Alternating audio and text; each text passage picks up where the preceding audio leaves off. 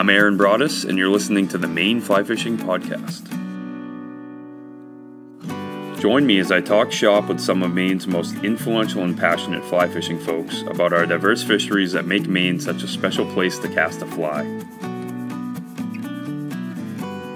On today's episode, you'll get to learn a little bit more about me and my fly fishing obsession. I'll be talking about my aspirations for the show, as well as telling some stories about being a young fly fishing guide in Maine.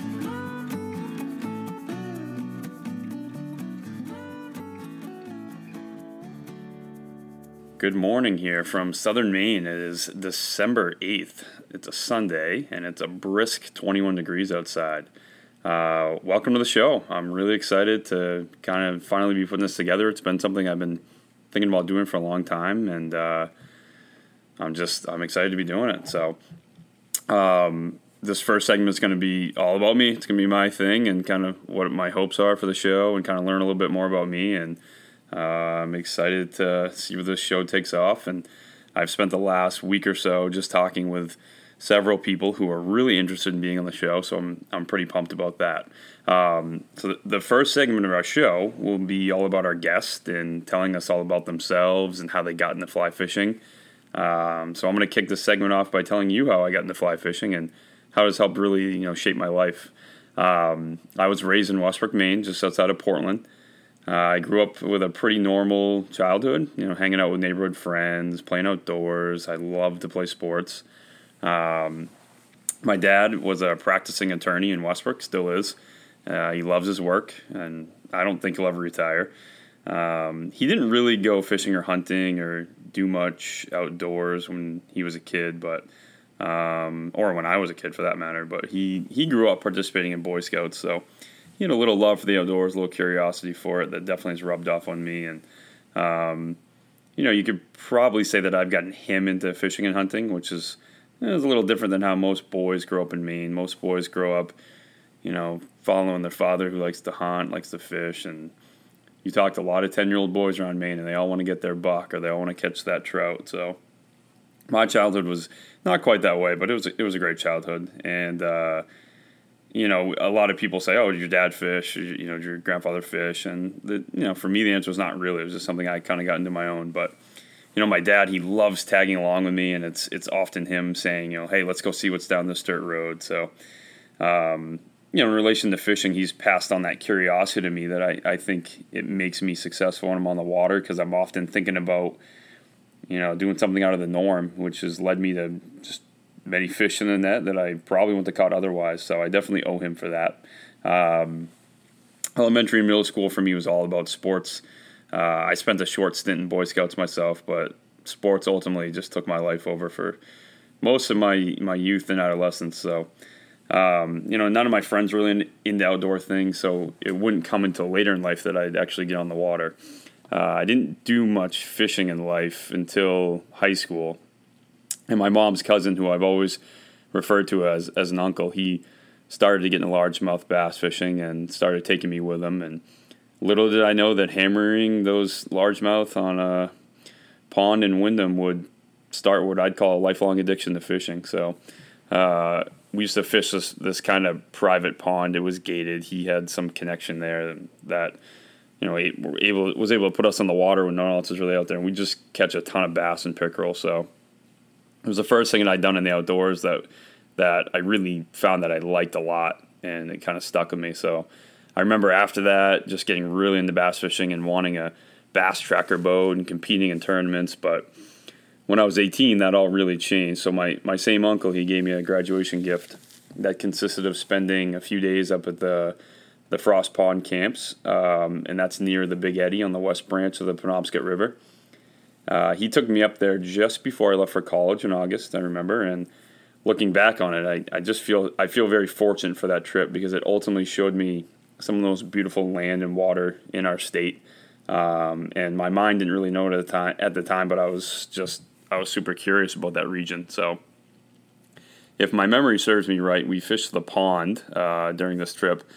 Um, for like a day or a day and a half. And but what really piqued my interest was the Big Eddy. So if you've never been to the Big Eddy, it's a it's a huge eddy that comes after a ridiculous set of class three and four rapids, and if I'm also not mistaken, there there might be a set that is class five, but don't don't quote me on that. Not a big rafting guy, more of a, more of a fishing guy. So uh, the eddy itself is 100 yards wide and it's chock full of you know salmon and, and brook trout. So many summer evenings you can you can find people out there in drift boats, um, and they're just looking to catch a big salmon during one of the famous caddis hatches there. So uh, well, during that trip with my uncle at the time, we fished the eddy on two days that we were there, and um, I think we were just throwing out Mepps spinner patterns, and we had no shirt on. We were wet wading in our jeans, you know, just real man stuff. So uh, a bald eagle was flying over my head. I remember, and I'll just I'll never forget that feeling of curiosity about how much more a place like that held. So. Um, flipped to my uncle who was fishing. He actually had a fly rod in the car. I didn't even notice it until that point in the trip, and um, someone had given it to him, and he he had no idea what he was doing with the thing. So he was he was whipping it all around, and um, again, just no idea what he was doing, and and little to our you know much to our surprise actually. Um, I just remember him. He just kept talking, and he somehow managed to catch a salmon. So neither of us really knew what he did or how he caught it, but I, I was definitely intrigued by it. Um, not so much to the point where I was like, oh, I got to do this right now, but in the back of my brain, that that memory definitely set in there. So, if you fast forward a year from there, um, I had spent a semester at school in Philly, and I transferred back to St. Joe's in the spring. Um, St. Joe's is a very small private school on Sebago Lake in Windham, Maine. Um, I got a job at Hannaford in the produce department, and with some of my money, I bought my first fly rod that spring. So, I'm not sure what caused me to do that, but um, you know, we we all look back at things and and sometimes we're just not sure why we made those decisions. And I, I still have no idea what made made me want to look more into fly fishing. So um, there definitely wasn't a certain person, and I'm I'm pretty sure at that point I was just partying and thinking about girls. So I have no idea where fly fishing fit into that fold. Um, I bought some waders at LL Bean, and I spent a lot of time that spring on some nearby rivers, namely the Presumpscot and the Pleasant River. Um, those are two stocked rivers in Windham. And uh, I remember not having any instruction and not understanding how to cast. And I would literally just let line out into the river and strip it off the reel, letting the river do the rest of the work. And, and then I would reel it back up river. Um, I mean, literally had no understanding of how to cast or where, where I was supposed to be looking for fish. And crazy enough, I actually caught my first trout that way. I was using a blue wing olive pattern on a, and I caught a little 10 inch brown trout. And I remember being super excited, but I also remember thinking, this is not how this works. And I got, I got to figure this thing out. So over the next two seasons, I actually spent a lot of time at LL Bean just picking the brains of those poor guys in the fishing department. I'd usually go up there late at night and, and uh, whoever was working would just, you know, be answering my questions as much as they could stand to talk to me. But I remember uh, it was it was like ten thirty on a snowy Friday night, and there was a tall German employee there that was explaining nymphing to me, and uh, for well over an hour. And he went on to draw a diagram for me on an orange piece of paper that I held onto for many years.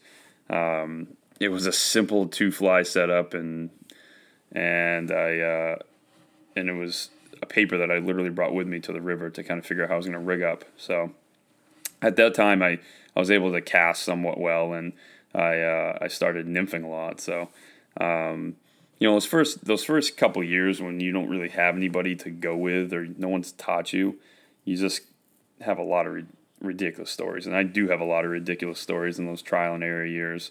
Um, I remember not understanding what tippet was, so I just keep buying new leaders uh, I remember fishing midday in the scorching July sun on my lunch breaks for trout with obviously no luck. Um, I mean, the list just really goes on. So, the summer after my junior year of college, my dad and I, we went out with two guides. Um, my now friend Kevin McKay, we went out on the West Branch of the Penobscot, and uh, Kevin Tresuski on a back backcountry brookie pond. Kevin, I apologize if I uh, butchered your last name. Um, I understand what that's like because people butcher the name Broaddus all the time. So, uh, anyways, I learned more in those two days than I did in the previous three years, and and that's very true of going out with a guide a lot of the time. Um, they showed me a bunch of things that I didn't exactly absorb at the time, but I look back later, uh, understanding what they showed me. I remember Kevin T was showing me how to tie a blood knot by candle knot the night before we went out, and I I couldn't have retied it then for if my life depended on it, but looking back on it, I know exactly why he was he was showing me that. So, um, you know, after that point, I really just started opening up my gazetteer a little more and fishing different spots in the state. Um, I made my way to the Rangeley region this the that summer after my junior year, and I fished a bunch of famous spots. Um, and honestly, I've fished all over the state of Maine, but my roots are pretty much now planted in the western mountains of Maine. Um, I've fished and hunted all over that region, and I plan on continuing to do so until I'm just too old to walk. So um, I remember being tough going at first over there in Rangeley, not really knowing where to go, good spots, when to be there, what to fish. Um, and I pretty much got my ass kicked for the, the first couple years there, and I didn't put a lot of trout in the net. But I love the area, and I was super determined just to, to figure it out, and I really enjoyed the challenge of that. So, uh, the end of my senior year, I applied for a job in Alaska as a maintenance worker at a famous fly fishing lodge. Um, I got the job in March, and then in April I decided to back out because I was dating my my now wife at the time. So, um, honey, if you're listening, you're my best catch yet. Pun in, pun intended. Uh, we have two little girls, and I work uh, full time as a teacher in the Greater Portland area, and she works as a nurse here. Uh, life is great. I love my girls. And unlike my childhood, I plan on getting them into the outdoors as much as possible. Ellie is my, my four year old. She spent 10 days in my backpack hiking all over uh, the western part of Montana a few years ago. And uh, I continue to get them outside and do those things too.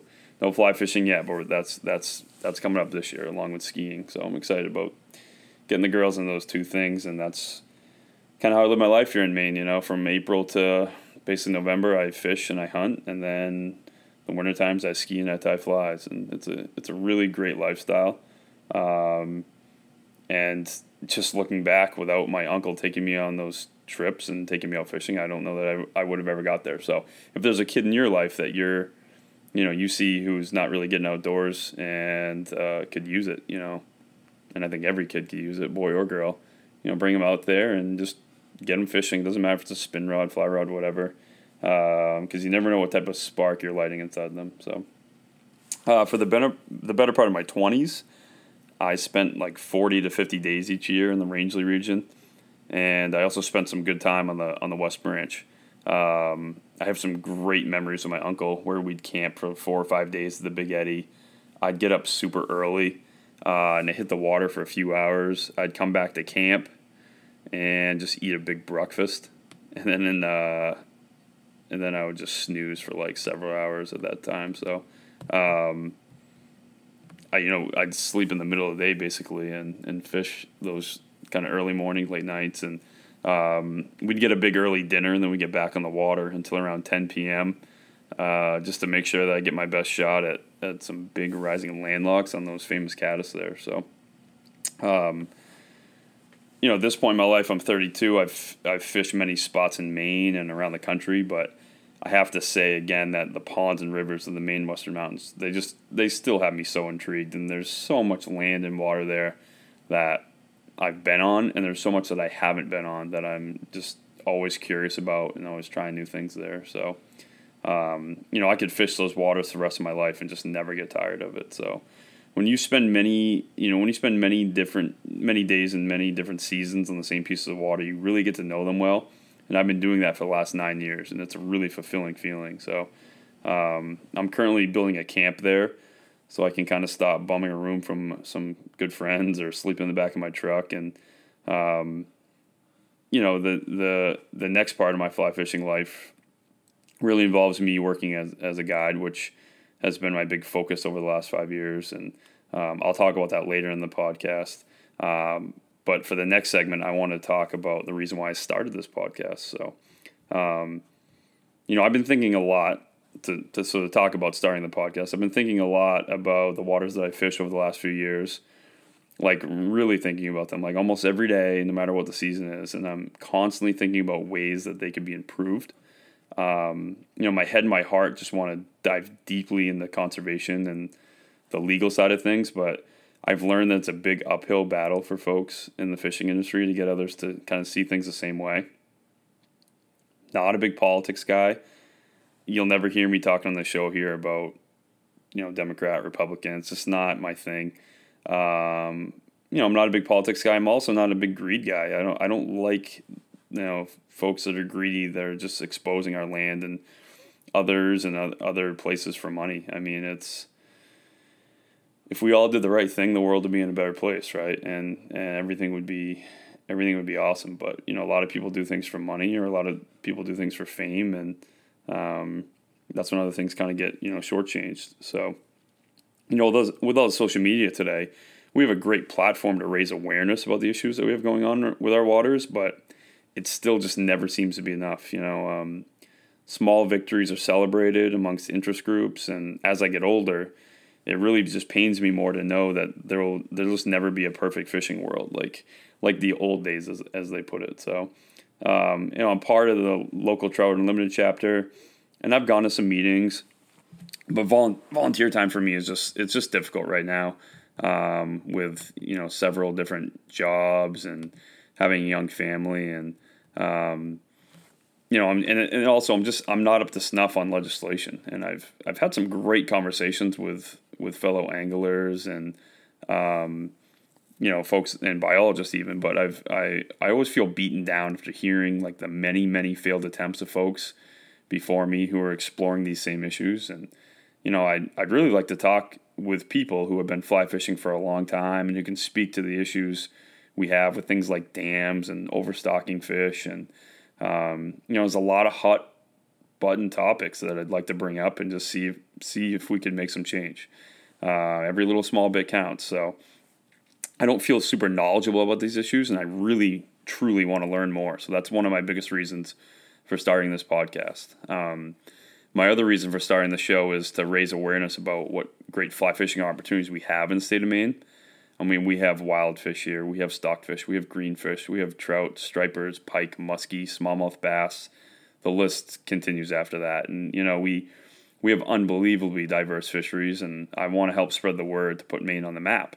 Um, you know, I spent some time in Montana three years ago, and I just I couldn't believe how much fly fishing is part of their economy. It, it, it puts all these small towns on the map, and I was blown away by the angler support that they have there.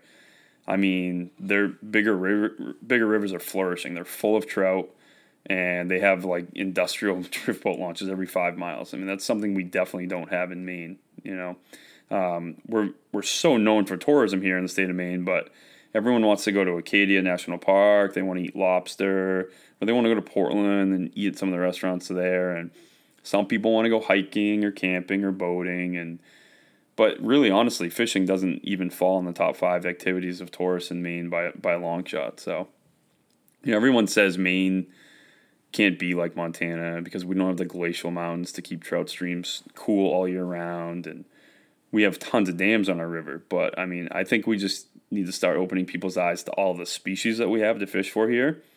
Um, because fly fishing isn't just about trout anymore.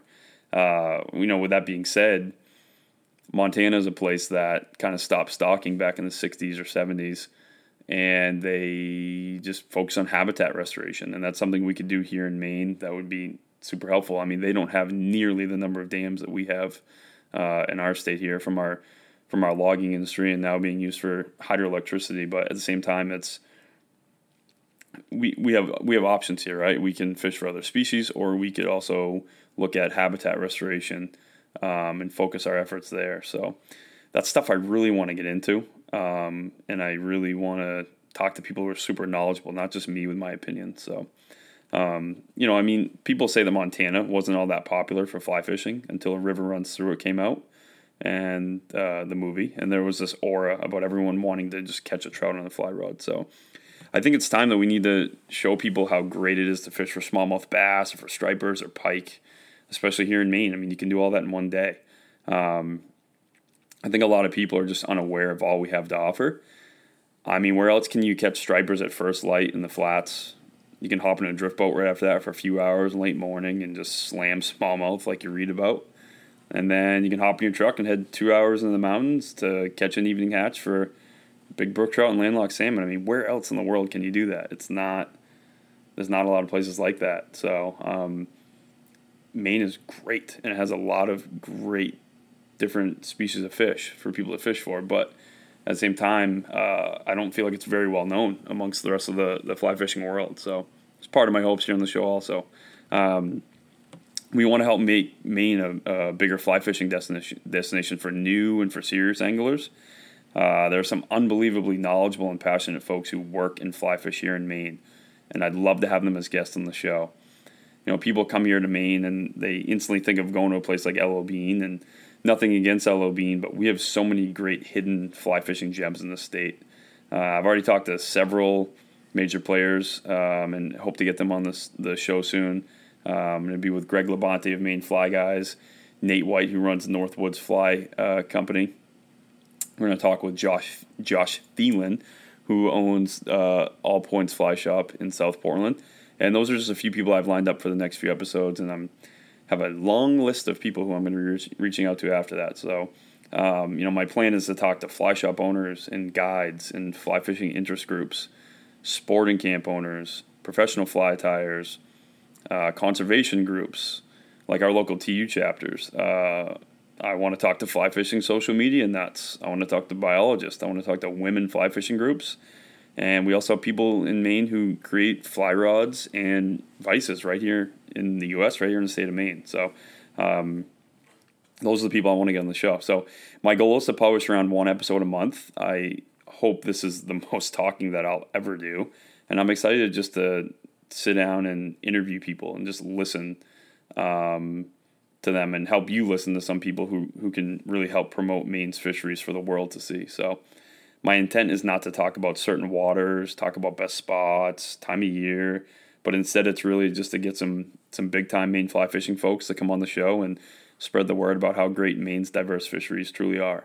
Um, so those are the first two segments of my show. The la- the last segment to kind of end the show today, I wanted to wanted to kind of talk to people about a somewhat gray area, and that's about you know how you can get into you know guiding, and I want to talk about how I got into guiding and and what it's been like to you know guide fly fishing trips here in Maine. So um, I started teaching middle school math in in uh, Greater Portland area in 2013, and I had tons of fishing conversations with my fellow teacher. His name is Vince Matthews. Um, you know, when you work at a place and you like to hunt or fish or do something outside of school, it's always nice to find other people who can help you kind of pass those times of the day when you want to get your mind off your work for a little bit and just kind of take a break and talk about some of your passions and things you like to do outside of work. So, you know, Vince is Vince is a guy who grew up. He grew up in the Portland area and he spent a lot of his life fishing and hunting. Um, I don't think fly fishing was something he'd done a lot of, uh, and I definitely don't think he thought he'd get into it as much as he has now. But um, you know, we we first started out by just uh, talking about spreading our our talent of teaching, basically. In the summers, you know, teach people how to fish and share some of Maine's true gems with them. So uh, at the time, he was working as a driving instructor in the summers, and I was working for a local contractor, and those were just two jobs we didn't really particularly love. Um, the more we talked about becoming guides, the more serious we became, and we had all these little business plans to start off, and um, but none of that was real until we took the test. So uh, that winter, I decided to take my guide test, and I uh, I passed, and Vince soon followed. Um, Maine has a really interesting guide program, and the the test really isn't all that easy. Uh, it's said that back in the day, you became a Maine guide if a game warden vouched for you. In some states, you don't even have to have a guide license, but you can't guide without working for an outfitter who you have to pay a certain percentage of your trips to.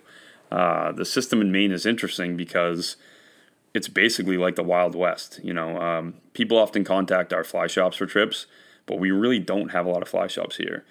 And some of our fly shops don't even really offer guide services. I mean, most of them do, but but some of them don't. So, you know, when people are looking for a guide in Maine, they look on the internet for guides sometimes. But I mean, if you're not high up on Google, it's not likely anyone is going to find you.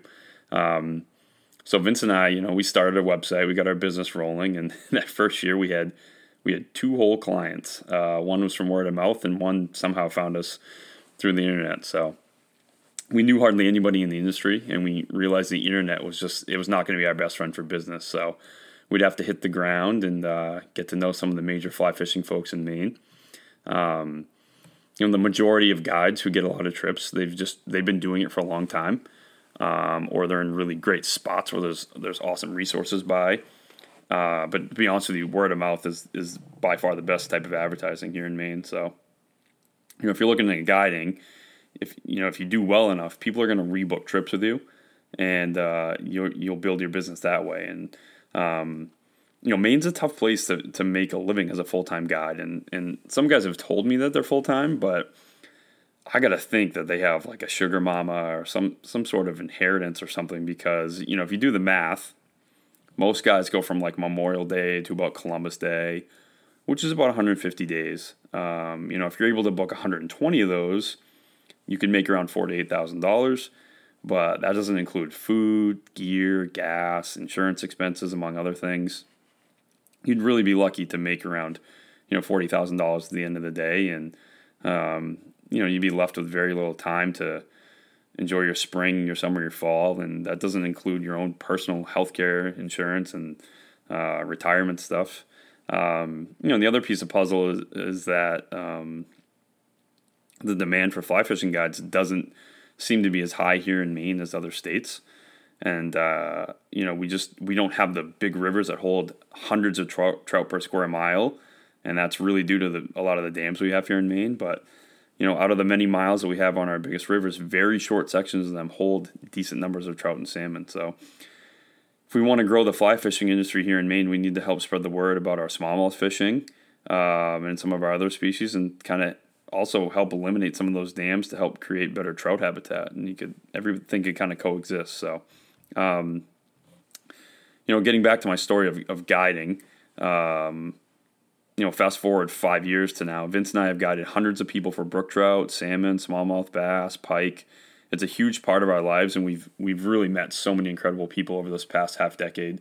Um, I've been involved with Eldredge Brothers Fly Shop in Southern Maine and I've taught uh, beginners fly tying classes there. I'm going to be doing that again this winter. It's a four week class. It's great. Uh, we've made great relationships with fellow guides and fly shops throughout the state. You know, running a guiding business certainly has its challenges, but we feel great about the job that we're doing when folks are, are coming back to fish with us year after year. So it's a tough business to crack into. And, um, you know, for us, it's about being on the water with people and teaching them new things and giving people opportunities to catch some really remarkable fish that they may otherwise not even know about or have no idea how to catch. So, um, you know, it's pretty often I'm up, I'm up in the Rangeley region. I hear the phrase from people, "Well, that's the biggest brook trout I've ever caught," and you know, I love that about Maine. Um, I mean, where else can you catch you know almost Labrador-sized brook trout in the U.S.? We truly have awesome and unique fly fishing opportunities here in Maine, and I, I just I can't wait to go back to the show a little bit, I can't wait to share some of the most influential fly fishing folks that know these Maine waters so well. So, um, the name of our guiding business is Headin' North Headin' North Guide Service, H E A D I N with an apostrophe, and then North Guide Service. Uh, go check us out on Instagram or Facebook. Give us a follow. You can find us at mainflyfishingguides.com, all one word. Um, we have some huge things in the work in the work in the works, like offering free lodging for guests who book two days, and uh, we'll be getting a drift boat style raft for the 2020 season to offer some some great fishing and some harder to reach places.